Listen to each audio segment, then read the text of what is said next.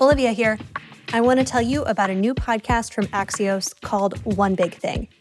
It's hosted by Niala Boodhoo and features interviews with leaders you know or need to know in business, politics, and culture. Each week, you'll hear one big conversation on the trends shaping our world from people like Surgeon General Vivek Murthy, technology reporter Ina Fried, and chef and humanitarian Jose Andres. So go ahead, listen to One Big Thing on your favorite podcast app. New episodes drop every Thursday.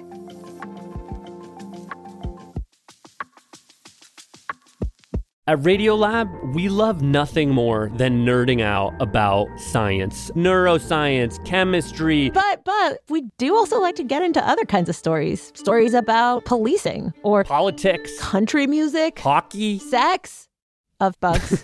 Regardless of whether we're looking at science or not science, we bring a rigorous curiosity to get you the answers. And hopefully make you see the world anew. Radiolab, adventures on the edge of what we think we know. Wherever you get your podcasts. The content here is for informational purposes only, should not be taken as legal, business, tax, or investment advice, or be used to evaluate any investment or security, and is not directed at any investors or potential investors in any A16Z fund. For more details, please see a16z.com slash disclosures. Hi, I'm Lauren. And I'm Hannah, and this is Bio Eats World, our show where we talk about all the ways that our ability to engineer biology and re engineer healthcare is transforming the future. And when it comes to re engineering healthcare, there's one concept that gets a whole lot of airtime the concept of value based care. Value based care is a term that we've thrown around on many different episodes about how the healthcare system is evolving, but we've never really gone straight to the heart of the matter. So that's what we do in this episode with Todd Park, co founder and executive chairman of Devoted Health and formerly chief technology officer and tech advisor for President Barack Obama, along with A16Z general partner Vijay Pande and me, Hannah. So, what exactly is this big megatrend of value based care all about? And how is it redefining what we think of as medicine, treatments, and healthcare? What does it mean for doctors and patients, insurers, and policymakers? Why is now the moment for this big shift? And what exactly is tech's role in it?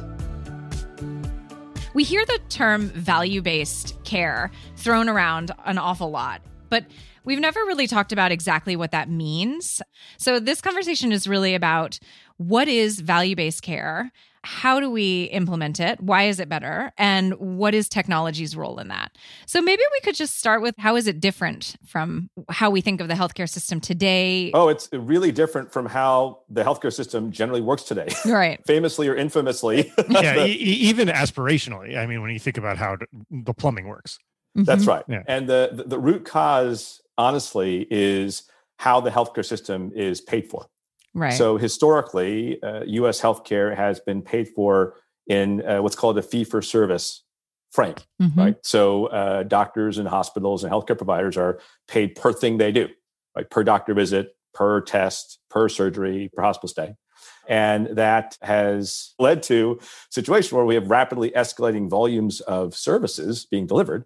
But unfortunately, we don't actually have commensurately improving outcomes, right? We, we spend the most per capita of any country in the world, and we rank at the bottom of the developed world uh, on metrics like avoidable death, preventable death, Mhm. adverse events, uh, healthy life expectancy. Uh, and that's because we, we fundamentally have a pay for volume payment system that if you want to change the situation, then change how healthcare is paid for, right? Basically, move away from pay for pure volume to engage in value based payment, uh, which in a nutshell is a payment system that actually financially supports and aids and abets right care, right place, right time. Value based care to me is the right care, including non clinical support, delivered in a consistent, coordinated, proactive way that both improves outcomes and lowers costs, which saves money.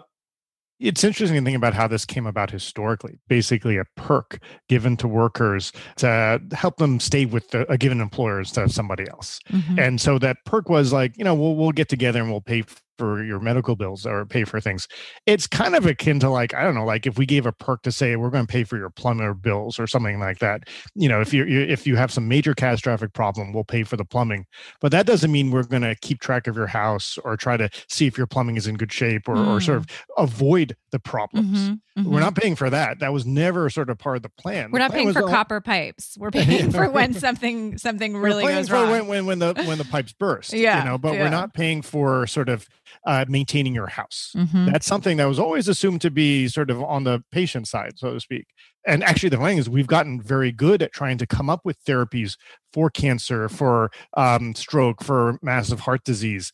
But what we've come to realize is that that's actually more expensive mm-hmm. because if we wait that long, those therapies can work, but they're crazy expensive and painful uh, in many different ways, emotionally, physically for the patient.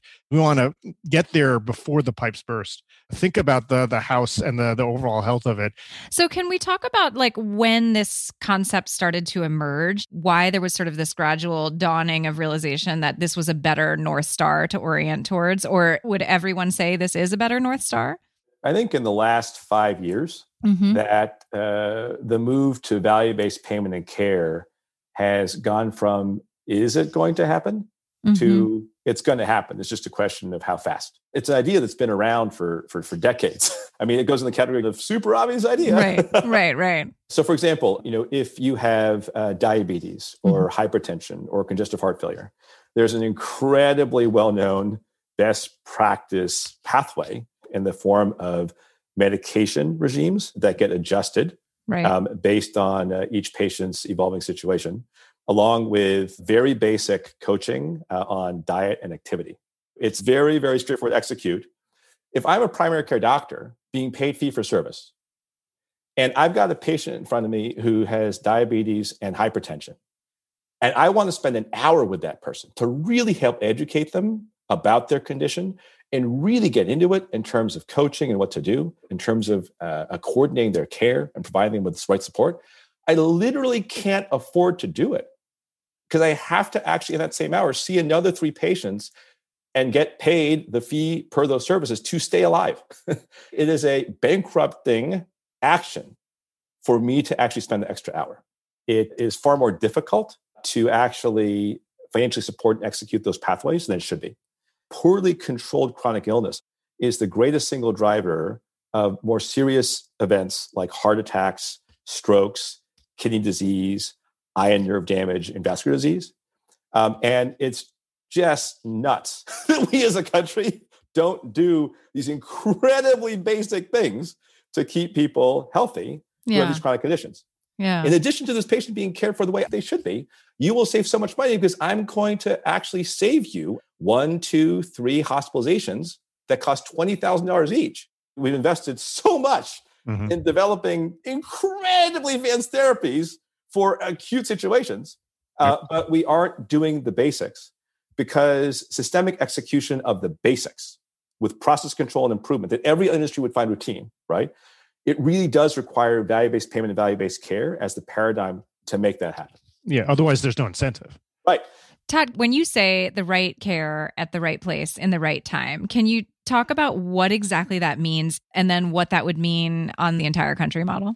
Maybe the simplest way to explain it is that as opposed to me as a primary care doctor being paid X dollars, right, to see people for 15 minutes, right? Instead, um, I basically um, am given what's in effect a uh, global budget uh, for all medical spending physician, drugs, tests, surgeries, hospital stays for my patients. And it's risk adjusted, right? So if I've got a, a patient panel that has um, significantly uh, sicker patients, then my budget's higher, right? Because essentially the budget's set to be equal to what the healthcare system has generally been spending to care for folks in a situation where patients have not been getting in a systematic, universal way, right care, right place, right time, right? Highly prevention oriented care.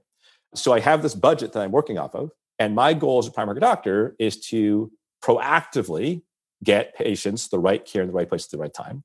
And if you do that, then it's been shown, for example, that you can cut hospitalizations versus the status quo by like 40% or more. Incredible. It's a significantly positive financial ROI transaction for them because the way these arrangements work is that they get a share of the savings yeah. from keeping folks out of the hospital. That's why primary doctors are so much happier when you put them in value based payment arrangements because actually, under those arrangements, they can afford to spend that extra time with the patient. They can afford to hire personnel on their teams to help care for that patient and give them the really straightforward care and support that those patients need to actually stay healthy out of the hospital. So the primary care doctor basically, generally speaking, like doubles their pay under value-based payment by delivering care the way they always thought they were going to when they graduated from med school.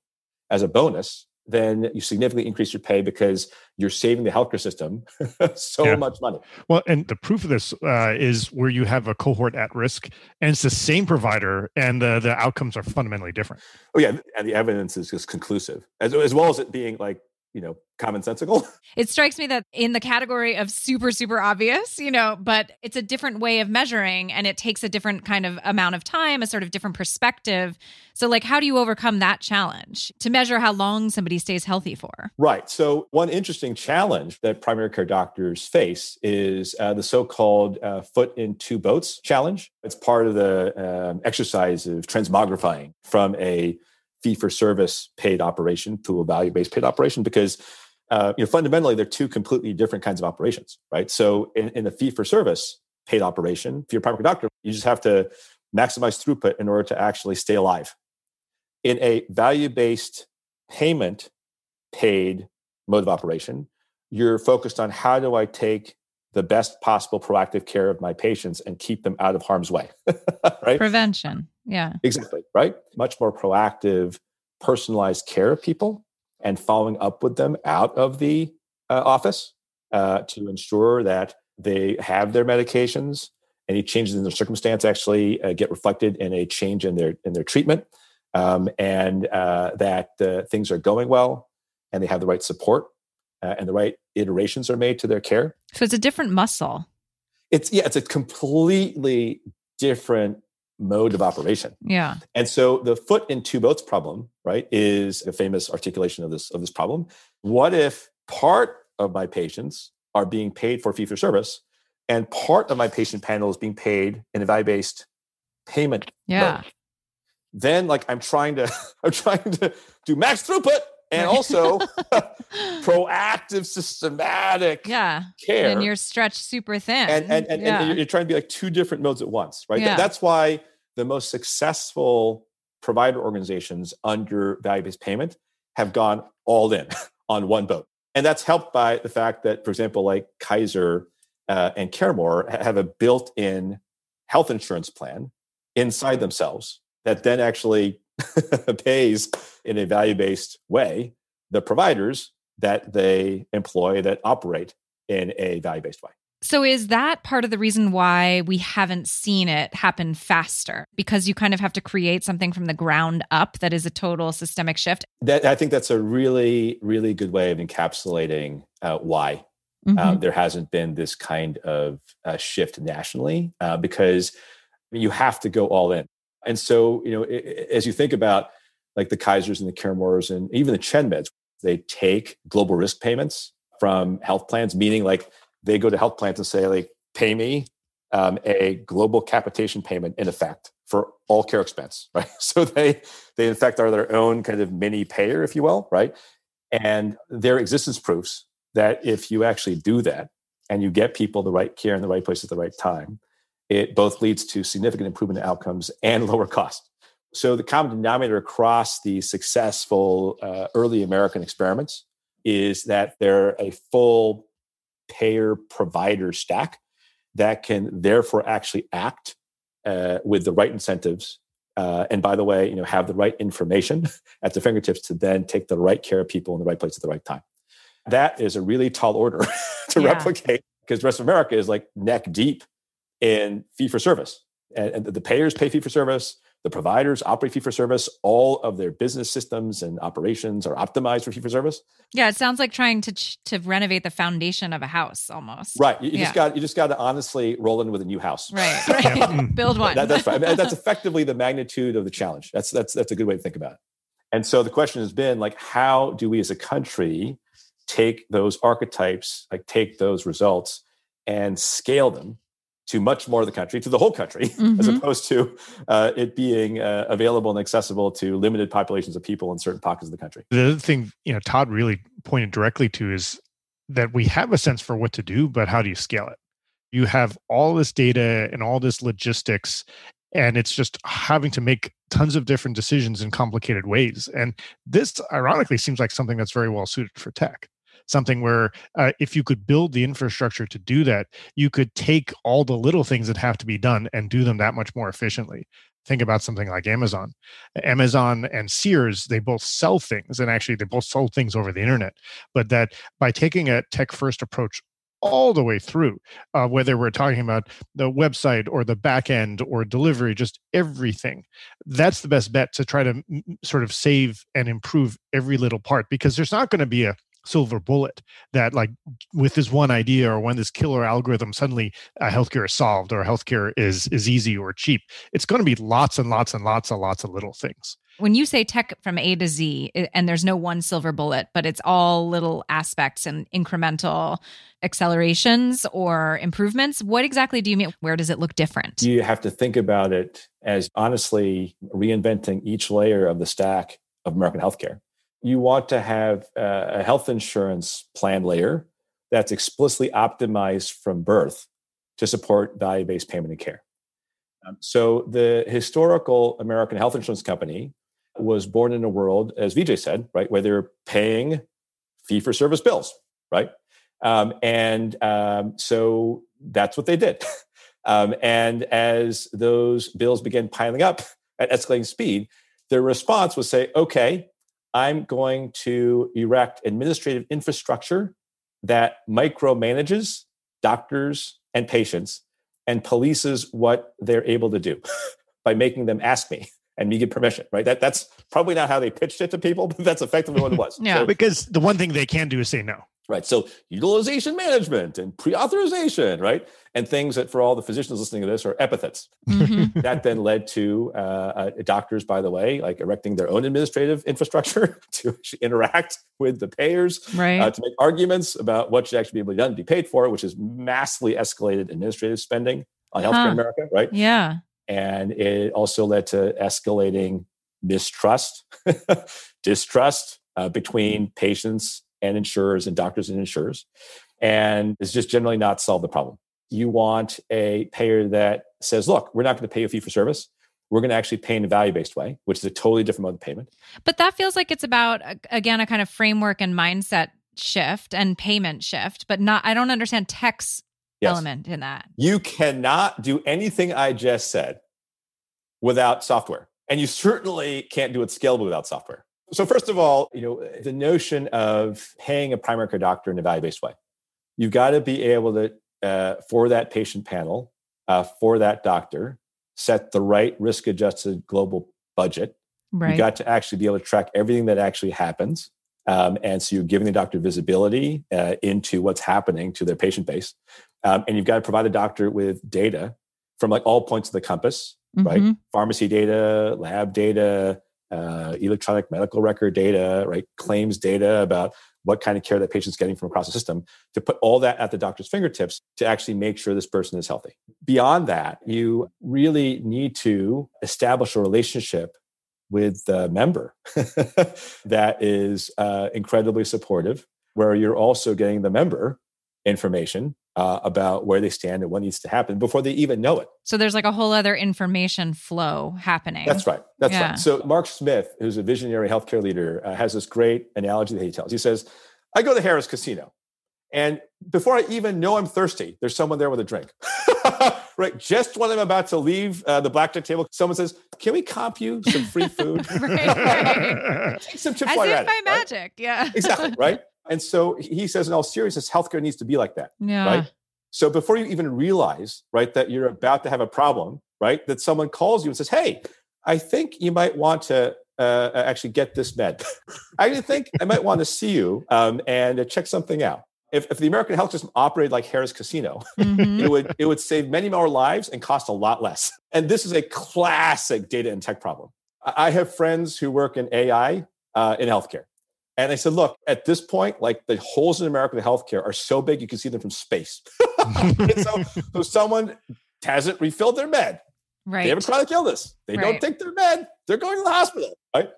And so the low hanging fruit in US healthcare is uh, so plentiful. I mean, it's in fruit pies on the ground, yeah. right? With a cold glass of milk next to it. I mean, there's so much progress we can make if we apply tech enabled process control and improvement. Uh, it's been routine in virtually every other industry to healthcare. But to do that, you need to actually have a full stack payer provider ecosystem where there is a business case for the use yeah. of those approaches. Well, all of the innovation we've been thinking about has been, let's say, in therapeutics or how medicine is done. What we're really talking about is basically how to get better at the existing game. If the game is fee for service, how to do lots of services, better services, more services. Almost like um, if you're building a machine to do chess, you can do chess really fast. But this is about getting rid of the chessboard entirely and playing a different game. The real point is, and given it's the whole stack, that's really, really hard to do. But to your point, I think it is particularly intriguing to ask now if we're going to start with a new game, how can we set up the game to have the best chance to win, the best chance to be benefit of patients and to reduce costs? How do you construct that game? How do we make sure that we're constructing the right game? Because whatever game we do, someone's going to try to win and we'll win at those rules, but that may not be what's best for patients and may not be what's best for cost. It's interesting because when you're describing this, I'm thinking about all the ways that, you know, healthcare as an industry is like particularly challenging to introduce innovation into because of how unique it is because of how there are certain regulatory hurdles. And i'm also thinking about you know the the sort of move towards more consumer facing right? Yeah. and like the market driven forces you know that are pushing in that direction. So yeah. i'm i'm going to ask either like a really hard or really dumb question. I don't know which it is. But like how does this value based shift work with that kind of market driven shift. Yeah. You know, you see these two big sort of forces. Are they opposing tides? Are they yeah. kind of do they come together? What what's the fit between those two? So in a nutshell, look, if you lower cost and improve outcomes, you can actually put a better health plan product in front of people in a market like the Medicare Advantage market and more people will buy it. So it's quality, really. It's, it's, quality and it's cost savings. Yeah. And then the ability to use those cost savings to fund better benefits uh, in your health plan than the competition. And this intersects with consumerization, right? So in a market where you can offer a health plan uh, that is better for consumers to buy, there's also a significant positive ROI in investing in and delivering on a world class consumer experience. Uh, why is this?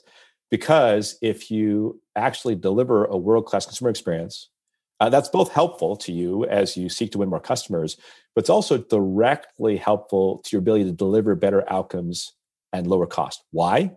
Because if you're actually working with a member and they do not trust you, right? Then when you ping them and say, "I think you," it all breaks down huh. a screening or yeah the, the, the, member will say pound sand yeah. like i don't trust you further than i can throw you so right? it's about strengthening the relationship so that when you need to direct them it works exactly uh, both when you need to direct them they will actually listen to you and b when they have a problem they'll call you oh right? wow yeah as atul gawande says the true superpower of a primary care doctor is that people will tell them things that they don't tell anyone else oh my gosh so basically, a patient will call primary doctor and say, I am not feeling so great about X, right?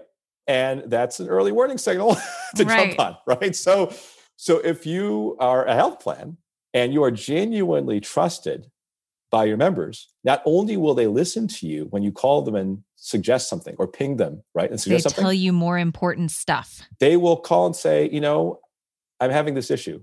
I'm not sure what's going on. Can you help me? Yeah. So if this shift towards this model depends on kind of gathering new types of data and knitting them into kind of a more holistic picture of the patient for the provider and for the whole healthcare system. What are the types of information that we're using now that we haven't been using before? How are we thinking about that whole picture of the patient in a different way? And what is it that we need from the provider lens for this whole model to work? Yes, and so uh, so building on what we were talking about earlier uh, about the uh, operation of a primary care physician practice, right? You're really moving from a paradigm where you're maximizing throughput yeah. to a paradigm where you are maximizing the outcomes you're delivering to patients. And so, armed with the right comprehensive data, you want to actually make sure um, that uh, uh, you are getting members the right care at post right time in a highly coordinated, proactive way. So, the role that the technology plays in that is uh, you know, not just the assembly of that data and the uh, catalyzing of the right action, but also actually enabling virtual care and home care on an epic scale. Because it's increasingly obvious that the right place, much of the time for the right care, is the home. Right. Not getting you into the ER, not in a hospital. Yeah. Or, or, forcing you to come to medical office, right? So going yeah. back to the earlier examples of someone who has diabetes or hypertension or congestive heart failure, right? um, as opposed to you going into the medical office, right, which is a big logistical exercise, and getting a measurement taken, and then the doctor deciding to put you on this particular med and say, come back in three months. And you come back in three months, and they make another adjustment, and then so on and so forth, right? Uh, so that it takes months or years uh, to get your chronic condition under control. Instead, right, uh, a patient has a continuous glucose monitor um, that streams data into software, right? Has a, a wireless scale streaming data into software, um, has a wireless blood pressure cuff streaming data into software, uh, which then analyzes the data in combination with humans if necessary, then triggers a set of actions where the care provider uh, can then basically through a televisit say, okay, I'm going to adjust your med by X, right? And then see in 24 hours what the result was, and then adjust it again then adjust it again, adjust it again. And within, within a matter of one to two weeks, literally, get that chronic condition under control vis-a-vis a pattern in the old world where it would take months or years right. and in a way that's dramatically more convenient for the patient you're basically uh, dramatically through remote monitoring and uh, virtual visits uh, aided by software you're both detecting issues a lot earlier and you are increasing by an order or orders of magnitude the speed of intervene, see what happens, and adjust. The mm-hmm. whole feedback loop becomes much faster. Exactly. Yep. That's one of the many possible examples. But overall, that's what's happening. The accessibility of care dramatically improves. The richness and the uh, timeliness of information dramatically improves. The frequency of touch points dramatically improves and uh, you experience a significant acceleration of improvement of outcomes and associated with that lowering of cost so i'm thinking about you know providers listening to this and thinking, you know, that well, the information itself sounds like a dream to have all that at your fingertips, right? To understand all that about your patients. But actually parsing all of that, how do we make sure that we deliver that to providers in a way that it's not this giant, like, hairball mess of more data and information that then they need another administrative layer just to figure that out? Well, uh, this is the classic problem where software can help. Yeah. Is helping today. What I would say is that the optimal approach uh, to acting on this opportunity is where you're fusing software and humans together in an optimal combination, right? Such that you can actually deliver the actual result. Right.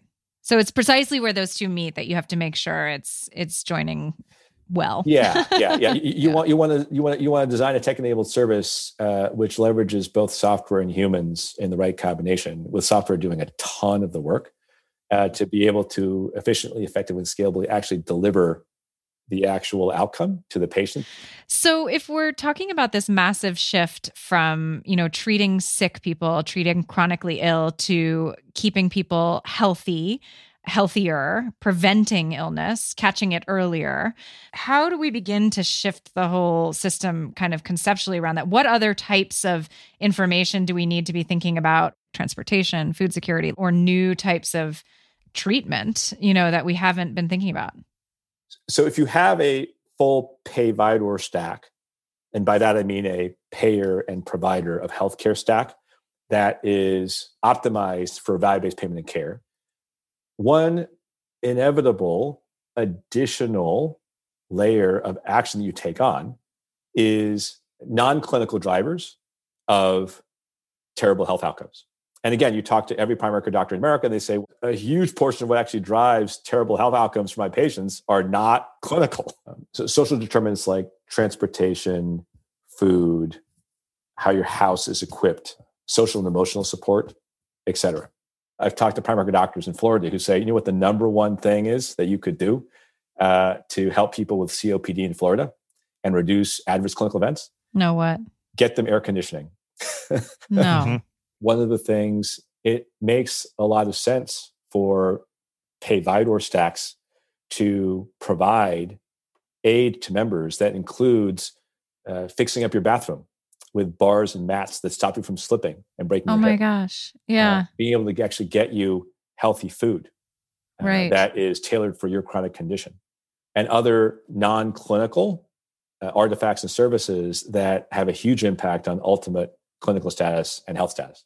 It's so interesting because while you're while you're telling that story, I'm thinking about the unseen caregivers of those patients that are doing those things now and how if the healthcare system can take over that role of, you know, the son or the daughter, whoever it is, taking care of that person that needs that extra air conditioner or needs the handrails set up, it feels like the healthcare system is doing more but it's actually making it more cost efficient. It feels like everybody wins then. I think you hit, hit upon something very important there in that uh, to the average patient, the American healthcare system can seem very forbidding mm-hmm. and confusing and fragmented. And it's very hard to understand. It's a healthcare system, by the way, that only works when it works because the individual doctors and nurses in it are by far the best in human history. the problem with our healthcare system isn't the doctors and the nurses, right? I mean, far from it. It's that the system in which these professionals are operating is so disorganized, fragmented, confusing, incentive misaligned, information poor, reactive. The notion of having a professional daughter and son yeah. Uh, to help you navigate the system as a patient right. and be able to get the right care, right place, right time is I think a crucial, crucial role. And that's, uh, again, another role where technology uh, can be extraordinarily helpful uh, in, in helping that to happen. So, a major barrier for a lot of patients is literally transportation, is the ability mm-hmm. to literally get to your doctor's appointment uh, or get to where you, you have to go um, as right. you travel through the healthcare system. Yeah. And so, a very significant benefit to uh, patients getting the right care place, right time is to actually provide them with medical transportation. Right. It's not just the doctor's visit; it's getting to and from it's the doctor. Literally visit. getting to and from the doctor. Key, really important, and a completely solvable problem in a tech-enabled way. You know, the thing about social determinants is that I think is so much low lying fruit there. It's not something where people have put much effort. It's not something that payers have really thought about. And so uh, there's a huge opportunity for just actually applying uh, analytics, data science, tech to figuring out what these low lying fruit areas are uh, and what could be done about it. It's um, it's probably not even a hell of a lot of dollars. It's probably just figuring out what's the best place and what's the biggest need and when is that need. And that combination of who what where when you know that's particularly hard to figure out. If we could provide like a coach or a parent or like a doctor that was with you 24 7 that person would probably know. But we can't know that. So that is where tech could sort of fill in the gaps. So you know just to go back to where we began and think a little bit about this sort of major new orientation towards like it's a very obvious shift, but it is a massive shift to make for the system, right? When the entire architecture of the system and the way it's been developed over the last decades and the mindsets and the education and the processes, all those things have to be shifted. If you were able to kind of full stack the entire system, if you were able to start from scratch, what would that look like today? What does a real revolution in American healthcare look like? or I would love to just go right at the question, which is what would it take to make the American healthcare system the envy of the world? I think a way that the US can leapfrog going from uh, bottom of the rankings in the developed world to the mm-hmm. top mm-hmm. um, is to make a increasingly strong move toward value-based payment and care uh, see the rise of more and more tech-enabled payvidor stacks across the country um, have those tech enabled payvidor stacks in all their different forms uh, compete uh, with increasing energy mm-hmm. on the basis of outcomes and cost and consumer experience, and and mm-hmm. fueling fueling innovation that way, and fueling massive innovation, right? Versus if the entire U.S. healthcare system were actually being run centrally, you know? right? Uh, we just have to get to a place where we create the right magnetic field from an incentive standpoint by continuing to move strongly toward value-based payment, so that value-based care innovation and value delivery innovation uh, can really blossom uh, through these tech-enabled provider stacks and all their configurations competing with each other. Well, how can that come to be? I think that makes a lot of sense from sort of the bottom up, but like, how do we get to it from the top down? I actually think that in the Medicare space, all the conditions already exist to enable this to happen. Hmm. Um, it is entirely possible to build tech enabled pay provider stacks that are wired for value based payment and care with no incremental policy change. One key to that is that uh, in the Medicare space, say the average Medicare Advantage plan keeps a member for eight years, and the cycle time between intervening and helping and saving money is short given the population. And so that means that if you're a, a tech enabled Payvidor, tech enabled Payvidor stack in the Medicare space, you have a very strong business case to make investments in better care and you'll realize the payoff.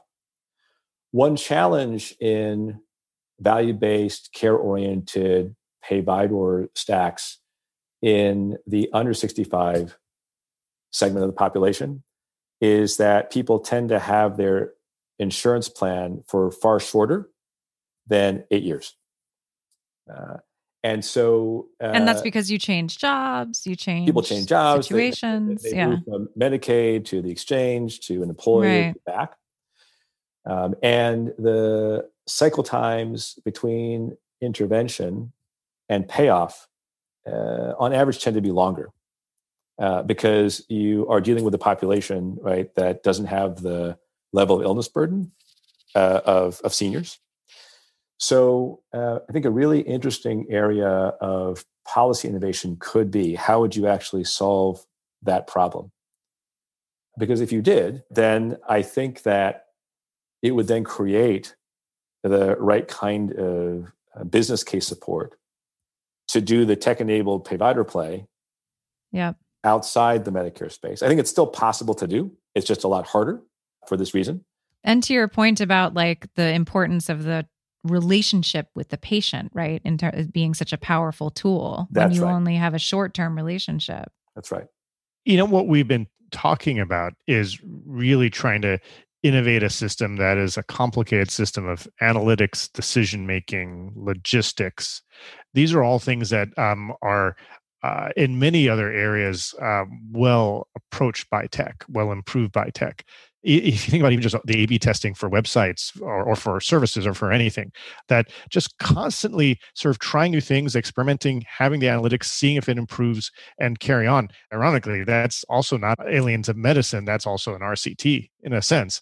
I think the idea is that we need to innovate. We need to try new things, see what works, see how it changes outcomes, and incent people to do it once you realize that you can set up a system where we are uh, incented for innovation. That will automatically bring tech in. A system that's incented for value, that's incented for innovation, and that's incented for actual health before we even get sick. Thanks so much for joining us on Bio Eats World. If you'd like to hear more about all the ways biology is technology, please go subscribe to the A16Z Bio newsletter at a16z.com slash newsletter. And of course, subscribe to Bio Eats World anywhere you listen to podcasts.